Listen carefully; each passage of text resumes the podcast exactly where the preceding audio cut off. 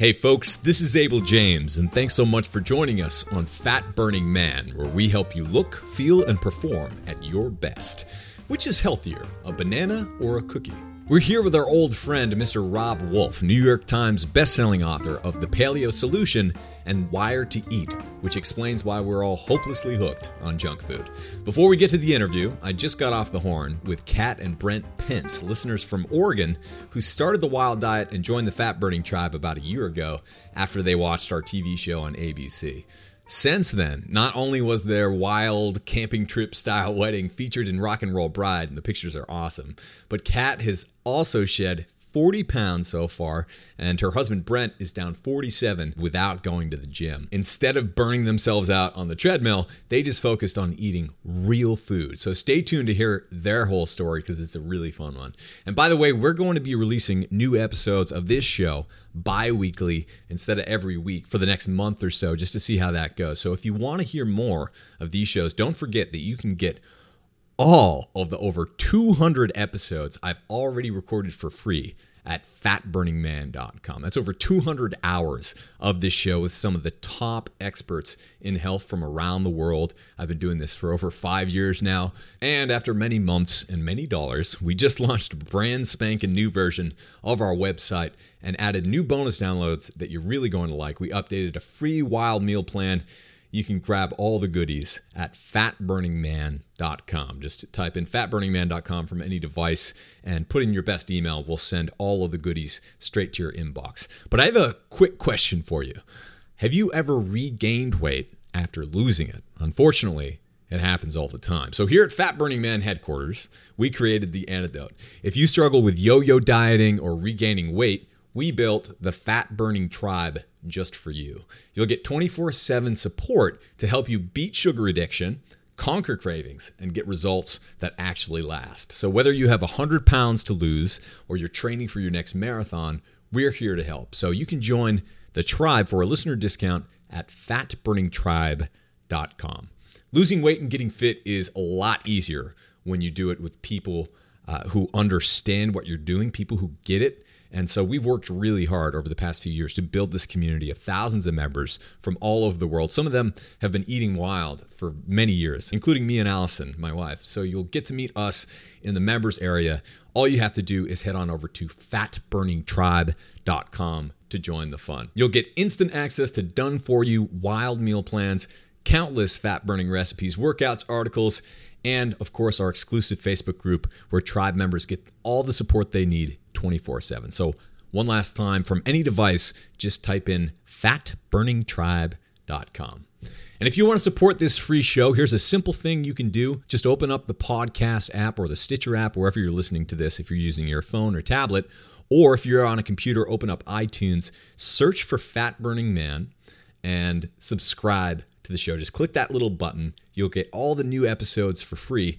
And if you want bonus points, this also really helps please leave a review for Fat Burning Man on iTunes, Stitcher, or wherever you might be listening to this right now. It really helps. And if you're listening to the audio only version of the show, you might not be aware that there's a 1080p HD video version of the show as well with my ugly mug as well as the guests and uh, some bonus little surprises there as well. And we're going to have some more fun making videos coming up. I can't talk too much about that quite yet. But if you'd like the video version of this show, you can actually find it in iTunes. There's a separate feed for that. Just look for Fat Burning Man video version. And you can also get all the videos for free on YouTube. And as always, at fatburningman.com with no outside advertising or monkey business. All right, on to the show with Robb. You're about to learn how junk food manufacturers use science to get people hooked how the paleo diet saved the city of Reno $22 million, the answer to the question, which is healthier, a banana or a cookie, and much more. Let's go hang out with Robb.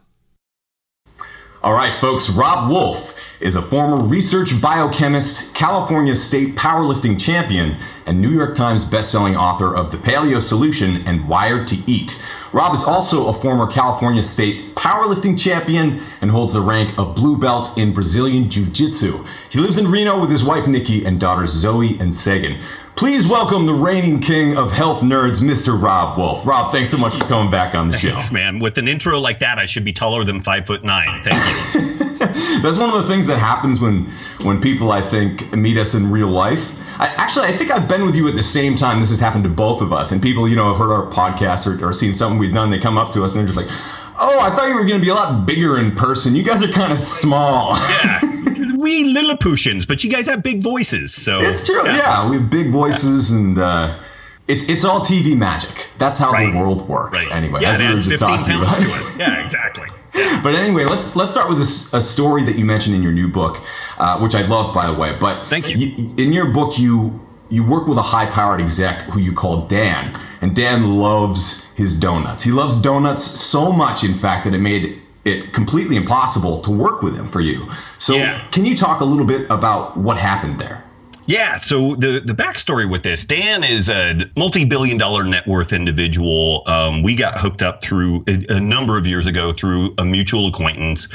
And I basically became his strength coach slash nutritionist. So I was supposed to put him through his workouts and, and try to keep him in shape. And Dan's a, a big guy, like big frame guy, but he was over 400 pounds when I started working with him. And upon our first meeting, Dan had a half gallon of ice cream in the sink, which he pulled out and started eating. And as he started wrapping up the first half gallon of ice cream, he took a second half gallon uh, of ice cream out of the refrigerator, put it in the sink, wow. and waited for that, and then started eating that, and was just watching me, was waiting for my response. And I was like, "Hey, man, you want to go dive in front of a car, I probably won't prevent you. And if you want to eat yourself to diabetes, similarly, you know, I'm probably not going to stop that. So he was kind of like, huh, okay. So he hired me to basically travel the world with him and try to manage his food, manage his his uh, his whole ball of wax, which was pretty interesting. But yeah, the donut story. Um, one evening, it was pretty late. I was walking through the house, and I was like what's that smell? That smells like donuts, you know? And and so I followed the smell back to his office and I knocked on the door and opened it up and he's in there with a bag of Krispy Kreme donuts. And I'm like, where'd you get those? Because I had done my usual shtick of we cleaned out the pantry, restocked it with appropriate stuff, talked to his chefs, talked to the staff, like these are go items, these are no go items, this is what we're to do.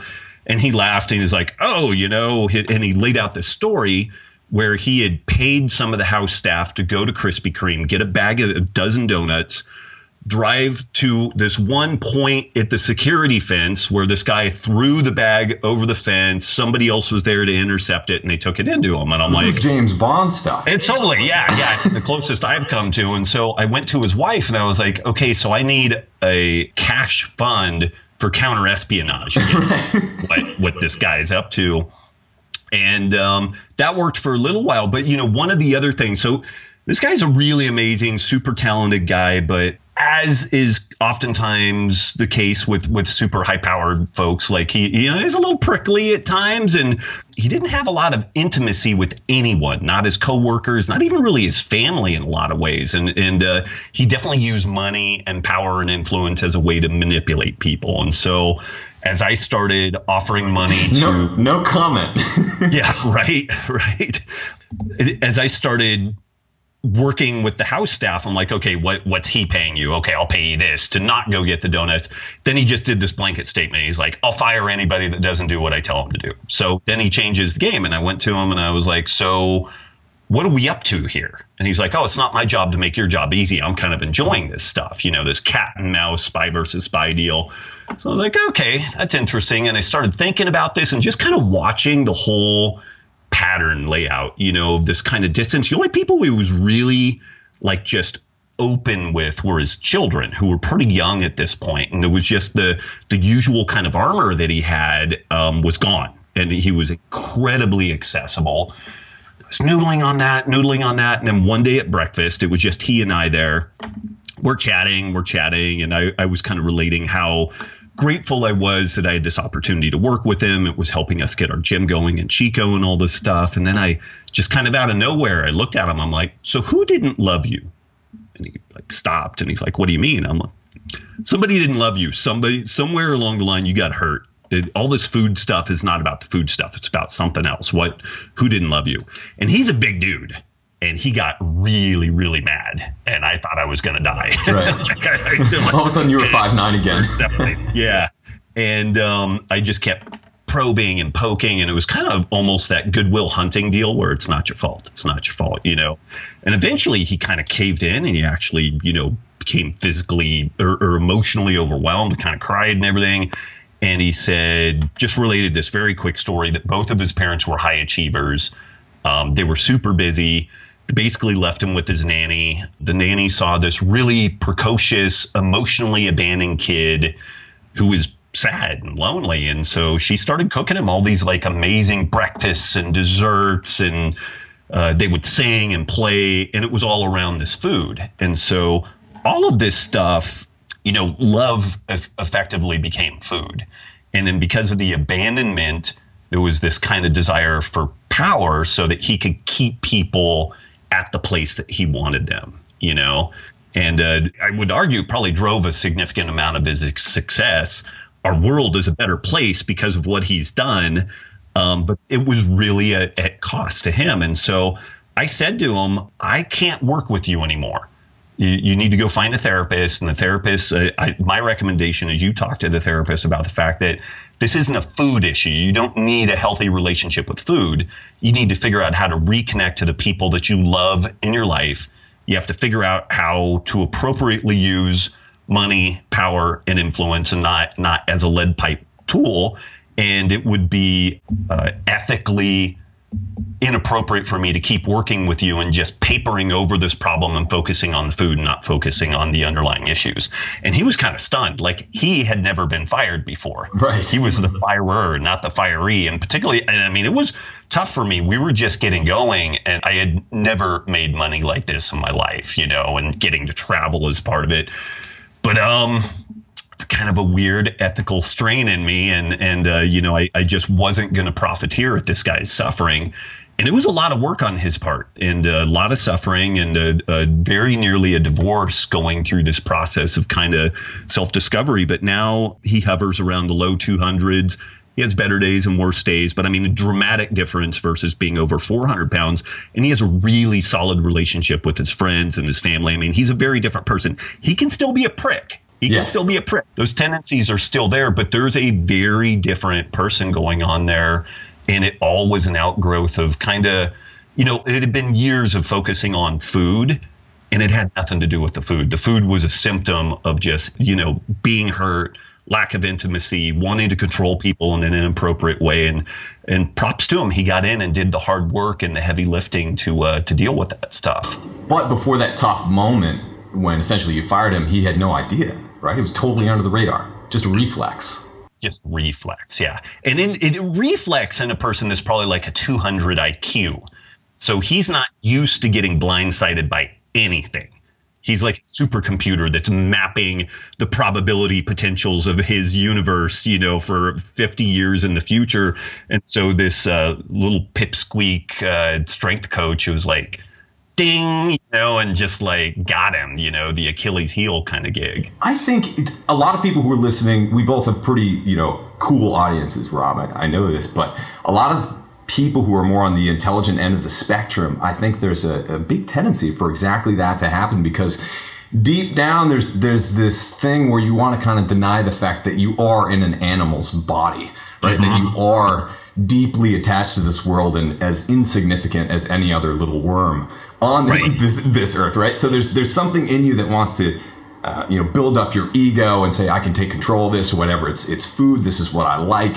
Uh, it's as simple as that. But no, it's it's actually killing you. Yeah, and it was uh, it's interesting. The guy's been a lifelong friend now, but it was um, it was a rough deal. That was a rough thing. And you know, looking back, I feel good about it. Like I had some fear about letting go of that because it was really it was bankrolling the beginning of our gym and getting all that stuff going. We had not yet established traction with what we were doing, but it, gave me a little seed to to kind of get us launched forward. And then we got in and hustled, and and we've been very fortunate and very successful as a consequence. And I look back at that and I'm like, that was the ethically correct thing for me to do, even though it was financially almost disastrous. You know, right? Yeah. I've I can think of at least a half dozen times when that's happened to me too. It's like financial insecurity or moral ambiguity. Right. As especially someone working in the health field, you're confronted with that fork in the road more often than you realize, uh, and and you don't always realize what, when you're right in the middle of it. But as I was saying before we started this interview, and I, I just like to tip my hat publicly, for years you've been an example, I think, of someone who does your very best to make the right moral and ethical decision, and not grow at the expense of everyone around you which is what happens when you really try to push ahead too fast. And oftentimes in today's world, you see that rewarded uh, more often than not, unfortunately. Right. The opposite right. of what should right. be rewarded. Uh, so, what would be uh, understanding that a lot of people who are listening right now are running their own gyms, are, are trainers, or uh, you know, are, are just people running their own small businesses, or even their own lives. What do you do at that fork in the road? Was there something that you learned from that experience that allowed you to navigate that the next time it came up? Mm, that's a really good question. I'm not entirely sure. Like I, it, I'm not throwing this out as like a hero thing or anything oh, no, like yeah. that. But I've just been the guy. The only time I've really gotten beat up in my life, there was a gay black man that was at a, a county fair, and there were these four cowboys that were giving him what for, and it was clearly going to turn physical. I didn't know this guy. I got involved. I ended up with a broken nose, a ruptured eardrum, but two of the Cowboys went to the hospital, and this guy is still a lifelong friend, like almost 20 years later. And there's just that that deal where like the underdog, the person that's being taken advantage of. If I see that, I'm also the knucklehead that like somebody, you know, there's an accident on the side of the road. I pull over and like get out the med kit and the the gloves. I, yeah. I was EMT in my past life. I'm just that person. Like I can't not do that. But I, I throw that out there in that um, because I can't not do it, it's almost a reflex deal. So I don't think there's like some sort of necessarily like moral superiority yeah. to it. I think in the evolutionary shakeout, there's a certain number of people that's like, okay, you're going to be incredibly empathic. You're probably going to die in the process, but you're going to help some people doing it, you know? And, and, um, and I think part of that has been involved with some of my, my business stuff, you know, like there's some really laudable elements of CrossFit, for example. I used to work for those guys.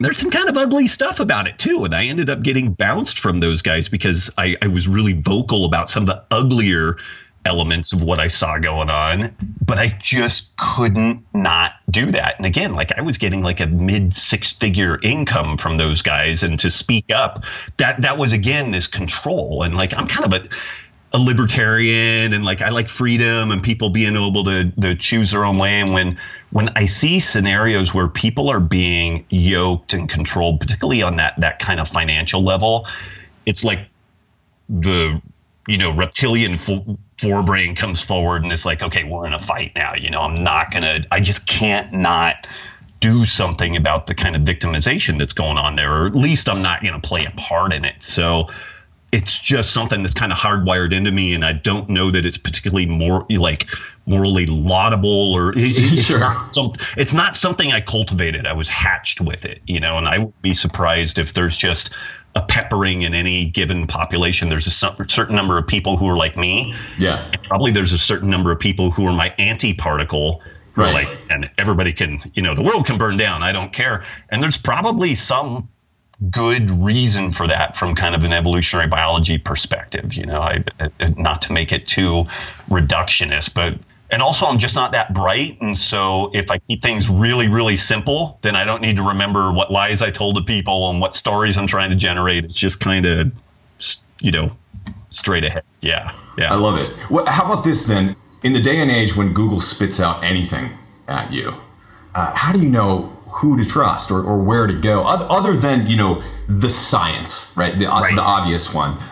It, it, just seems like there's so much misinformation out there. This is nothing new of course in, in health and fitness right. but it does seem like the rug has kind of been pulled out from underneath everyone because let's let's go back to 2010 the paleo solution comes out. I'm just launching fat burning man on this blog. If you if you typed a question into google or into search something came back, it was probably your blog or you know mm-hmm. Loren Cordain's or or a doctor, an academic, you know something that had been there for 15 years on the internet, you right. know that was built for right. dial-up that still had frames and you right. know like starfish emoticon kind of things flying down in the back.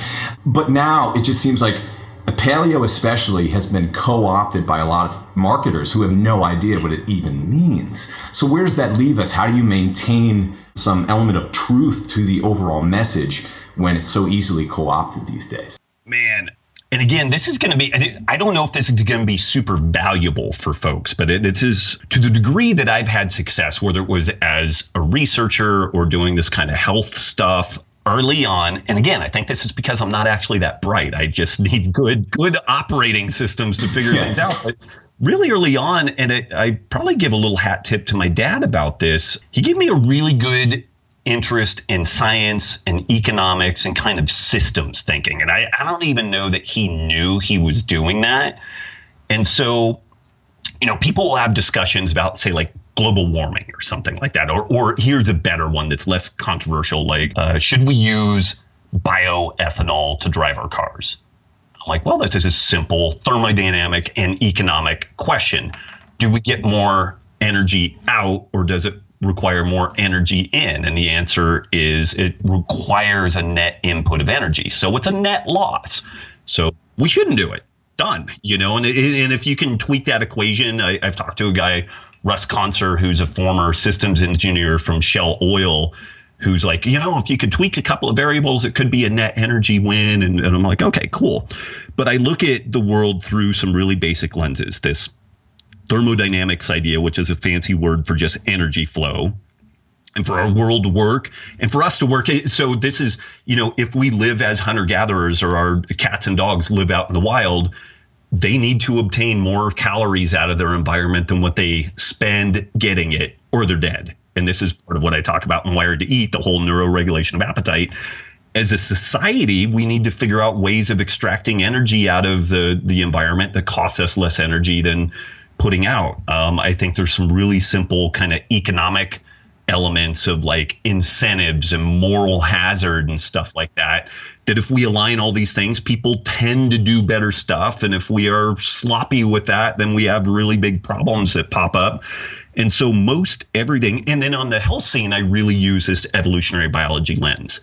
That's the starting place with it, though. It's not the end. Like that, that's one of the problems of the paleo concept is that these concepts got written into stone.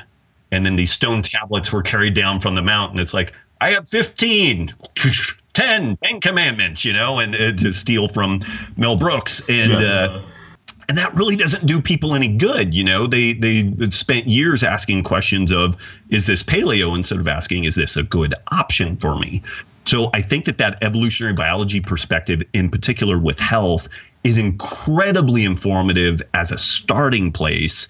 But then we need to have some degree of, of nuance and understanding to kind of go deeper. But I've just found a lot of success with, you know, using these big picture things of energy, evolution, economics, and like ecology and systems thinking.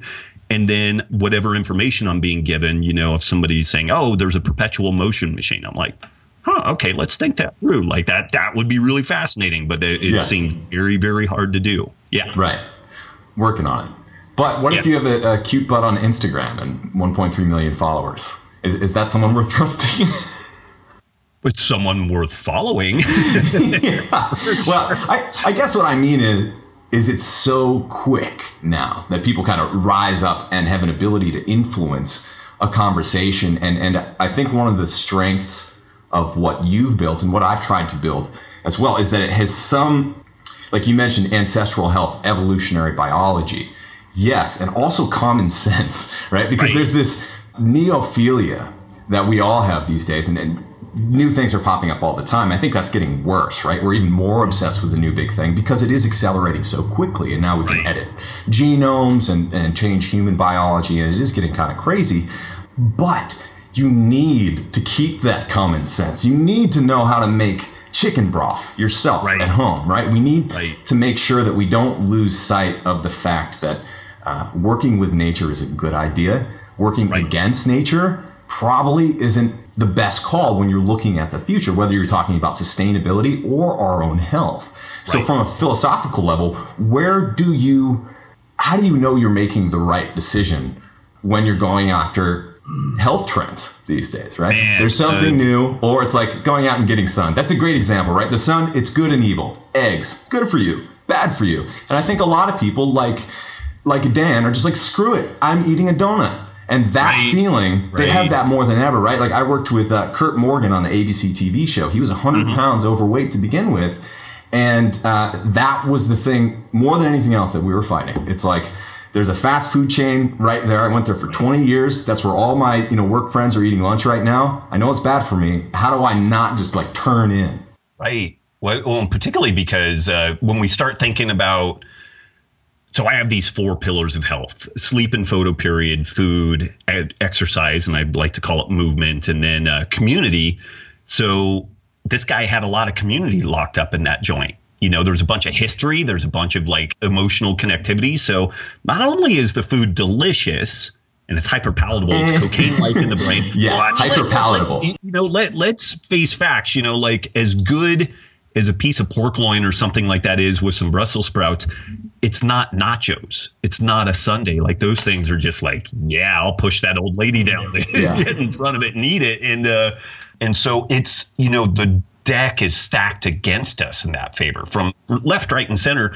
And these food producers, here's an interesting kind of aside. I've been working on a blog post around this, but when they developed Facebook and Twitter, part of the, the engineering process was looking at what makes things habitual and addictive. And they were looking at the evolutionary biology of our brain and neurotransmitters and dopamine release. And they're like, oh, we need novelty and all this stuff. And it's been shockingly effective. The guys who get us addicted to social media that consumes inordinate amounts of our lives, they understand this evolutionary biology story really well. The people who make hyperpalatable foods like the Lay's potato chip folks and stuff like that, they have evolutionary biologists working with them and they have flavor chemists and whatnot. So these people who are profiteering arguably from our suffering really understand that it's important to, if you want to drive this boat forward for them, hey, if we understand this evolutionary biology, if we understand on a fundamental level how people are wired to eat, wired to uh, consume social media, we're going to win. And they do. Uh, what's the Lay's potato chip line? Bet you can't eat just one. Remember that commercial? it. yeah, that's their commercial. Bet you can't eat just one. And With man, Larry take- Bird when he was bald, I remember I was a kid. I was so shocked when I saw that. It, that that commercial was probably one of the most remembered commercials of Right. ever. Right? It was great, but it's it just it's a great example of how pernicious it is and Right. how just like blatantly evil that is at the same time. Right? Yeah, and the, the irony, and I don't want to get off track too much, but our gatekeepers, most of the folks in medicine, most of the dietetic scene, we're still in a fight with the bulk of those people to even say, hey, this ancestral health thing might be important. And they're like, no, that's really Worst diet ever. And, and so the, the gatekeepers who are supposed to help us are not even aware of this operating system to look at the world through this this perspective. The people who are profiteering off this stuff are super savvy experts in this topic. experts in profiteering and and health or fitness is just the vertical. That's just like the little niche that they're targeting, right? But they're not. They're experts in the different thing.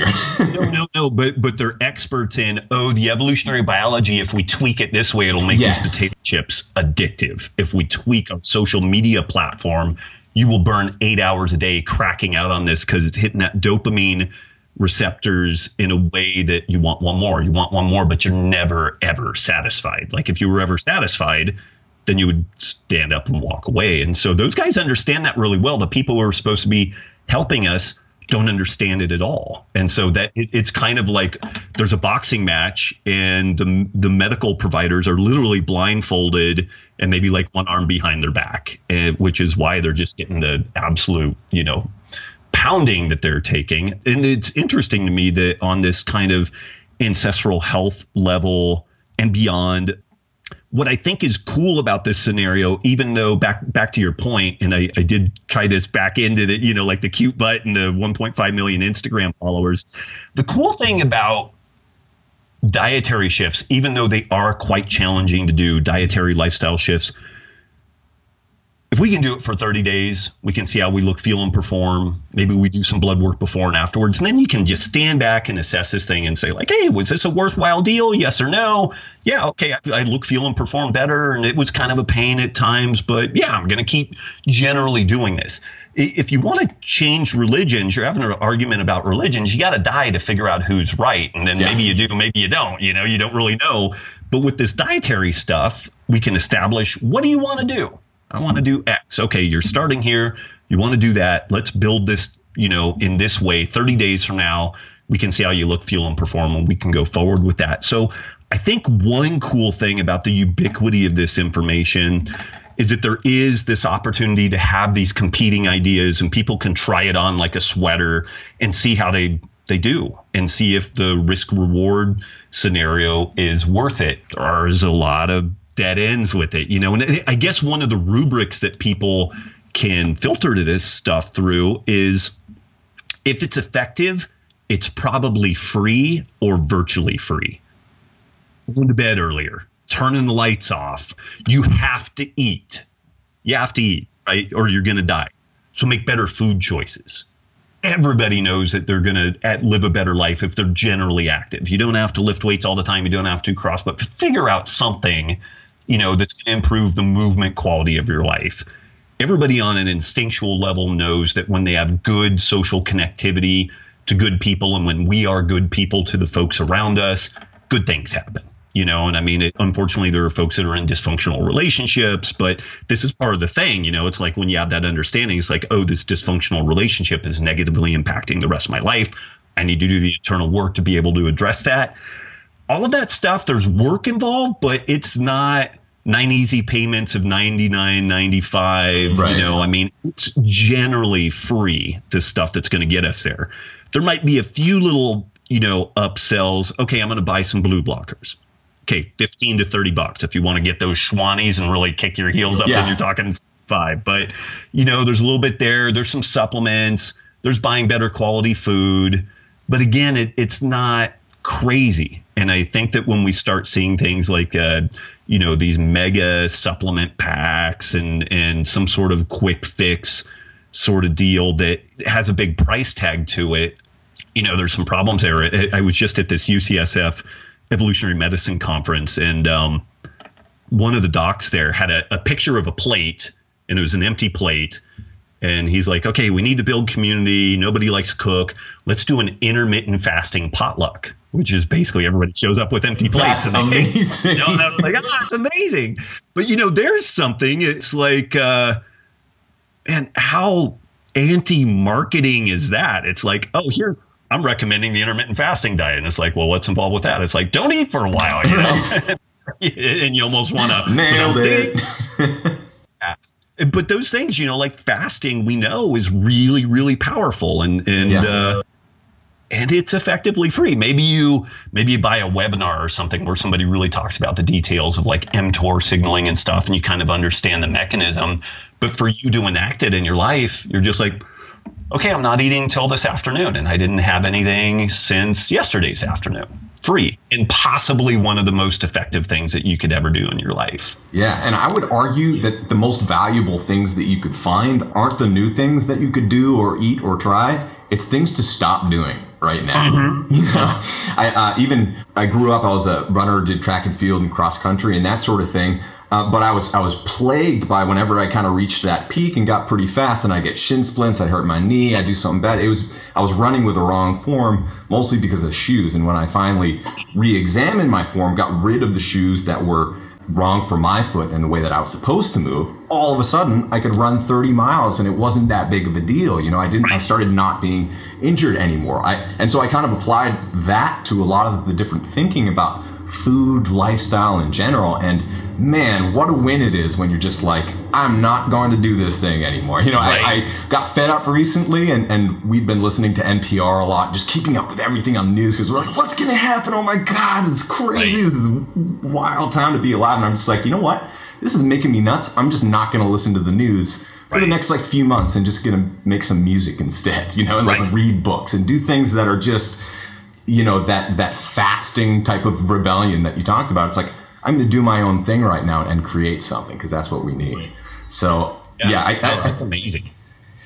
And for you, man, there are so many different things to talk about, but I want to make sure we don't skip over this. The 33 to 1 return on investment that you mm-hmm. mentioned in your book in Reno is so huge. A lot of people struggle when they're looking at individual lives to be like, okay, this is how much my health costs. It's hard to factor in insurance, healthcare, all that stuff. It's really expensive. It matters, but right. for most people, it's like eating healthy isn't worth it. That organic food thing too expensive for me. But from a systems perspective, like you mentioned before, top down, looking at how this works in aggregate, can you explain some of the return on investment you guys got when you started applying this? Yeah. So I'm part of a medical clinic here in Reno, Nevada. I'm on the board of directors. And it's interesting. These guys were founded as an orthopedic risk clinic. So it's a bunch of back doctors that used to do back surgeries and occasionally still did, but they really critically looked at the literature and they're like, man, five years down the road, 10 years down the road, this cohort had surgery, this cohort didn't have surgery, and the differences between them are minor, other than the surgery people seem to do worse. And you have all the dangers of just going under the knife under any circumstance. So they became very savvy at looking at risk you know, and they would go into a work environment and somebody's doing a lift and twist deal and they would assign some sort of a risk value on that. And then the employer would purchase kind of an insurance policy against that person because at some point that lift and twist is just going to become a problem. And, they would try to minimize costs by teaching them better uh, mechanics and whatnot. Okay, so that's going on in the background. And then down at University of Nevada, Las Vegas, and this is back, I think, like 2002, 2003. In a one month period, three UNLV police officers suffered vascular events two heart attacks and a stroke, two strokes and a heart attack. I forget which. But in Nevada, as with many other states, it's assumed that these cardiovascular events are likely an outgrowth of work related stress, work related challenges. So it becomes a workman's comp L&I issue most of these people are medically retired. On the books costs are about $1.5 million to medically retire these folks. The real cost can be five to 10 times more than that. And if you do any poking around about like underfunded pensions and underfunded liabilities that municipalities have, this is where it's coming from. Our, our healthcare costs are on an exponential growth curve our incomes are not on exponential growth curves, at least not virtually anybody's. Yeah. So there's these huge problems popping up to say nothing of the loss of life that, right. you know, like a, a cop or a firefighter dying in the line of duty at the age of 35, you know, it's a huge deal. So these folks in Reno asked the question, can, can we find these people early and can we do something to change this whole story? So they started screening them for metabolic issues. They had some interface with Gerald Reaven out of Stanford, who's the guy who coined the term metabolic syndrome. So they started finding these folks, and then as good doctors, they found the metabolically deranged people and they put them on a high carb, low fat American Dietetics Association diet. And these cops and firefighters who eat the cop and firefighter diets and were sick got sicker on the American Dietetic Association diet. And we have two years of data on this where it's like triglycerides were bad and they got worse. HDL was low and it got lower, you know, and, and, and uh, people were fat and they got fatter. So they said, okay, this high carb, low fat thing. Yeah, yeah. You know, it, so this high carb, low fat thing doesn't really seem to be working. We've heard about these low carb guys, and so they tracked down like Gary Taubes' books and then eventually my book. And they managed to put together this pilot study where they looked at 35 police and firefighters uh, that were high risk for type 2 diabetes and cardiovascular disease, put them on a paleo diet, modified their sleep and exercise as best they could. And based off the changes in the blood work and the health risk parameters, they estimated that they've saved the city of Reno about $22 million prorated over a 10 year period with a 33 to 1 return on investment.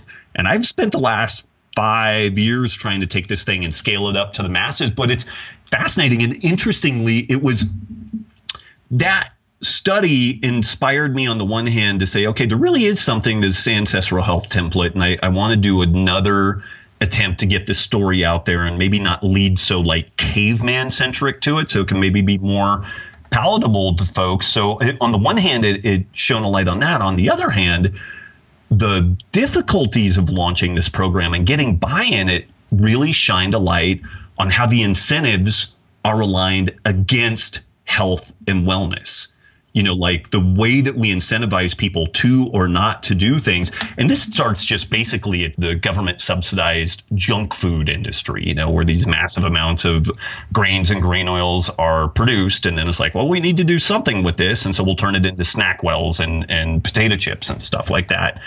So all of that stuff is kind of lined up. A lot of the healthcare elements are, are lined up in a way that we're not really cost conscious or or motivated to save money. The exceptions there are, are companies that are what's called self-insured captives, where they basically take some money and put it into a, an investment fund is essentially what it is, and they want to manage it well. And so those folks who've had some pretty good success getting them motivated by this. But we presented this stuff to like the biggest insurers in the United States that exist. It was kind of incredible that we got down and, and sat down and talked to them.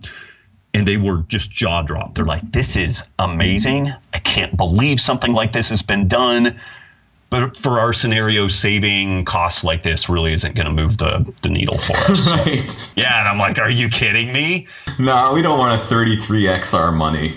right. Right. But but the interesting thing is within the context of that police and fire scenario, the chief of police, the chief of fire, um, they established a culture where you know if you were what what they called one of the dead men walking, it's like yeah you are going to comply with this, or like you're going to be scrubbing toilets in Siberia type type deal. And, so it was it was the community that kind of flipped the switch on that. Yeah, and that's been the challenge of trying to figure out well how do we scale this, you know? And we've thought about the idea of running this stuff out of gyms. I've had this this saying the gym as primary care medicine, like a well-run gym, you'll learn about sleep and food and exercise and you have community baked in the cake. And there's some opportunities there and there are entities that are heading that direction and I think community medicine is really going to be the future, historically, because of antibiotics and just pharmaceuticals in general, patients have been a very passive consumer. You go to the doctor, the doctor says, You have XYZ, and then they give you whatever pharmaceuticals. That has failed for degener- chronic degenerative disease. It does not work. To address those issues, the patient must be participatory. They have to exercise, they have to sleep better, they have to eat better, or it's not going to work. There's not going to be a pharmaceutical intervention that fixes all that. Not not any time in the immediate future, not before our, our systems collapse under the burden of, of yeah. this management. So yeah, that community piece is really interesting. And that's it's both a it's a beacon for thinking about how to structure this, but it's also a pretty good challenge. Like, where do you take this? Do you take it to churches? Do you take it to CrossFit gyms? Like, who are the communities that they are tightly together woven enough that you present this to them and say, hey, we can save you a lot of money and save some lives. You're going to live to an old age. And then when you die, you can be healthy today, gone tomorrow. And people are right. like, okay, yeah, let's sign me up on that. There's not a lot of communities like that anymore. Right. And so uh, figuring out how to replicate that because you need that accountability, you need that support because you're asking people to make some pretty profound changes. And again, all the incentives are aligned against them. They walk into an average supermarket and there are 50,000 food like items in that supermarket, 11,000 new items a year. And most of them are hyper palatable, super tasty, really interesting. And we're asking them to, you know, go to the periphery of the store and buy food and cook and allocate time and resources to that. And it's a it's a big ask for a lot of people. Yeah, but that's so interesting because once the community gets the idea that nutrition is important, that you're on the hook for it, I could see that societal shift actually happening pretty quickly. Right. If we got organized right. about it and all of a sudden you weren't made fun of for eating well, but right. you were made fun of for not eating well, we could change all this by tomorrow, like Pokemon Go did for a second, right? Like all of a sudden people are out and about and they're eating vegetables for the first time in public. But I think that that is kind of the promise. It's interesting that you mentioned that too because nutrition is not cool at all until you set foot in like an elite gym right? right. And until you're kind of an elite athlete or you're someone who's trying to get better, then all of a sudden it's the coolest thing ever, and you can get too obsessed about it. But I really appreciate the fact that you help everyone keep a level head about this, and you have for years, Robb. You've, you've been fantastic, and we are running out of time, but there are a couple other things that I wanted to okay. cover really quickly. And this one is where we're going to get meta, uh, because you're the father of, of two daughters growing up in a the craziest future ever. I think we can all agree. But what are some of the things, you know, raising the next generation that you think we should all be thinking about that we're going to have to face in the next five to 10 years from a health perspective that, that you're kind of wrestling with right now that other people might not be aware with uh, uh aware of?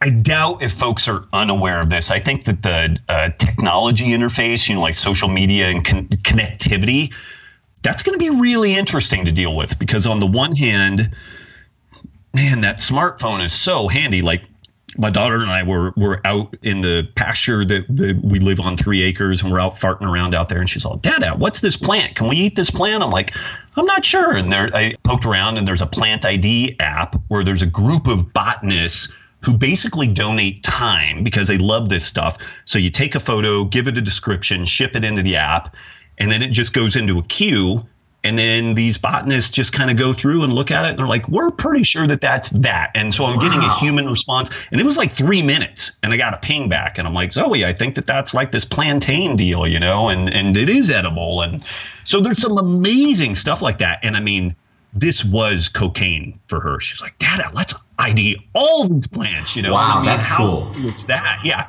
Four years old and and you know, just jazzed on this. So that's really cool. Very occasionally, we will let the girls play something like an Angry Birds or a Daniel Tiger like game on the phone. Inevitably, this ends in a crying fit, almost a spanking, and then two or three days of them begging to play it again. And you're just like, it's like a oh, drug. It, completely drug like, totally drug like, over the top drug like. So, man, how do you strike a balance with that? I don't totally know, you know. And then uh, we look around at, we have some friends that have kids that are maybe 10 years older than Zoe and Sagan. So they're going through high school and they're doing all this stuff and they're great kids. But there's a remarkable amount of social connectivity and social pressure that comes out. Like some of these kids have had some sexting incidents between boyfriends and girlfriends, and really now, yeah. pretty pretty dodgy, and some stuff that I'm just having two daughters. I'm just like, oh man, yeah. You know? But then there's a piece of it of if you had a kid that wasn't socially connected that way, are they going to be part of any peer group? Like, if that is the interface, if that's the neural shunt that they are plugged into the matrix with, like, you know, so uh, in an effort to save them from that process because it's addictive and maybe they don't exercise as much and maybe there's weird social pressure that pops up over it. Is that more damaging or is excluding them from the basic technological interface that seems to be part of being human now? Is that going to be more damaging? I don't know. So, I mean, it, it, but I, I think that that connectivity piece is going to be a really huge issue and it's interesting. Social media is kind of the junk food of community. Yeah. It feels like it's real community. It occupies the time that we could allocate to real community. Every once in a while, you know, like Paleo FX and stuff like that, it leads to real community. Yeah. So you can kind of get some associations there, but it's not real community. It's not someone that you hug and shake their hand and look them in the eye and, and really enjoy the interaction with them, or maybe not enjoy it, but have a real, you know, a real interface with somebody yeah, so that's going to be interesting. That's going to be super interesting. And I have no good answers to it. It's a complete crystal ball that I keep shaking and trying to figure out what to do with it. But I, I'm happy that both my wife and I have a decent amount of just awareness around this. It's like, okay, there's an issue. We don't really know the right, right way to navigate it. So we'll take a little incremental steps and probably be a little on the conservative side, you know, with how we respond to it. And conservative in that, um, you know, we might be a little more lenient in some ways of letting them interface with this stuff because it is the dominant culture. So maybe we lean a little more towards that because I mean, there's nothing that will break a person quicker than being really socially isolated. So to the degree that there is social connectivity, maybe we have to lean that way or you know, maybe we stick within like kind of the Montessori school system and stuff like that. And she hangs out with kids that aren't super deep and uh, constantly assailed by the technology piece. I don't know, man. Yeah. It's, uh, we're working yeah. on it.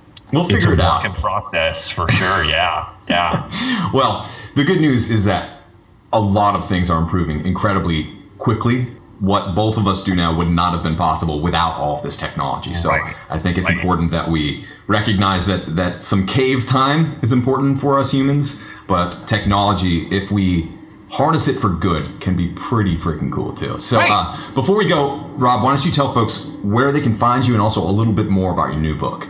Oh, sure. Uh, RobbWolf.com is where most of my stuff exists, podcast and the blog and all that. Wired to Eat should be released March 21st. It's available for pre orders everywhere. If you do want to pre order it, you go to robbwolf.com forward slash wired to eat.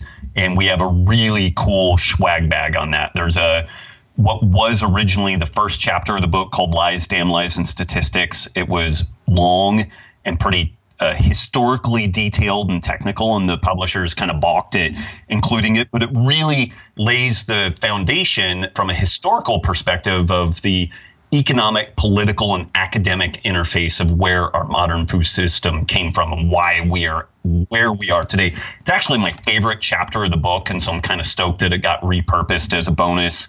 And then we have some some was just other- like, no, I know it's your favorite, but yeah, it was it was a rough go. That was a rough go. The editing process, they're really amazing people, but the editing process was a rough brutal, go. But, yeah. uh, yeah, we have some some great bonuses for people. So if you pre-order the book, definitely check that out. And I mean the the basic premise is really trying to look at this this story of how we eat from this kind of evolutionary biology biology perspective of how do we eat? Like what is the fundamental process of you know underlying human appetite and what are the things that influence it beneficially? What are the things that may be uh, creating challenges for us? And I, I launched into that because I see a lot of people hit spots with both dietary and lifestyle changes where they, they're making great progress and then they just kind of throw up their hands and are like this is really hard and i'm looking around at my peer group i'm looking at social media and it looks easy for them and the fact that it's hard for me means that there's something wrong with me and i've heard this again and again and again and the goal with this book is to let people know one, one of the primary goals is to let you know that if you live in this modern world and you find decoupling yourself from social media from hyperpalatable foods difficult you're right as rain. There's nothing wrong with that. Everything's working the way that it should. The world's been set up in a way to kind of exploit your evolutionary biology. And we're not just going to lay back and accept that, but we're not going to uh, vilify ourselves for the fact that we were just born the way that we were supposed to be born. So we can move beyond that kind of emotionality and the guilt. And then we still have plenty of hard work to do, but at least we're not burdened with that emotional sense of I'm a failure there's something broken in me you know i mean if if the person is in that state it's virtually impossible to get them moving forward. Like they are going to hamstring themselves again and again and again. And so that's really kind of the main thrust of the book. And i mean i, I cover everything from ketogenic diets to autoimmune disease and digestion like all of that type of stuff is in there. But it has a really different feel of of uh, trying to give people permission to just be who they are and recognize that yeah this stuff is hard. We're still going to do it. There's still a way to figure it all out but you know just just recognize that there's hard work here and that's okay that's normal yeah and personalized health, personalized medicine. That's that's not easy, but that is the future. We're all going to have to figure out which foods work well for us, which ones don't. Easier said than done, but at the same time, you have a really great way to get started in the book. You have uh, what is it, the seven day carb test? There's a 30 day reset which is kind of an anti-inflammatory paleo type diet and then we follow that up with the seven day carb test where we get really granular about the amounts and types of carbohydrates that folks do best with yeah Before Yeah. we go, just a, a quick one. Uh, I think you mentioned banana versus cookie. What Oh, that does to people, right? Could, could you just explain the difference in, in even the same foods? Yeah. So this was some fascinating research that came out of Israel, and they did some blood glucose monitoring on folks. They sequenced their gut microbiome, they sequenced their genome. Then they started feeding these folks different meals and different foods. And what was shocking was that there was no rhyme or reason to anything. Like Yeah. one person, they would eat rice and they would have near diabetic blood sugars. Another person would eat rice and it was as if they drank water, like it barely bumped it up at all. But there were some interesting results where one person would eat a banana and they would again have almost diabetic blood sugar levels same person eats a cookie and it's like they didn't hardly eat anything you know and then an opposite person gets super high blood glucose from a cookie and almost no blood glucose increase from a banana and and what these guys have been able to do they've been able to plug this into a machine learning algorithm where they can to some degree, and I'm vetting this out right now. I'm actually going through this whole process. So I'm, I'm in the process trying to figure out what's real and what's not real in this thing. But the idea here is if we get a sense of what your genome is, your gut microbiome, then we'll be able to have some predictive elements for what foods you should and should not eat. Yeah.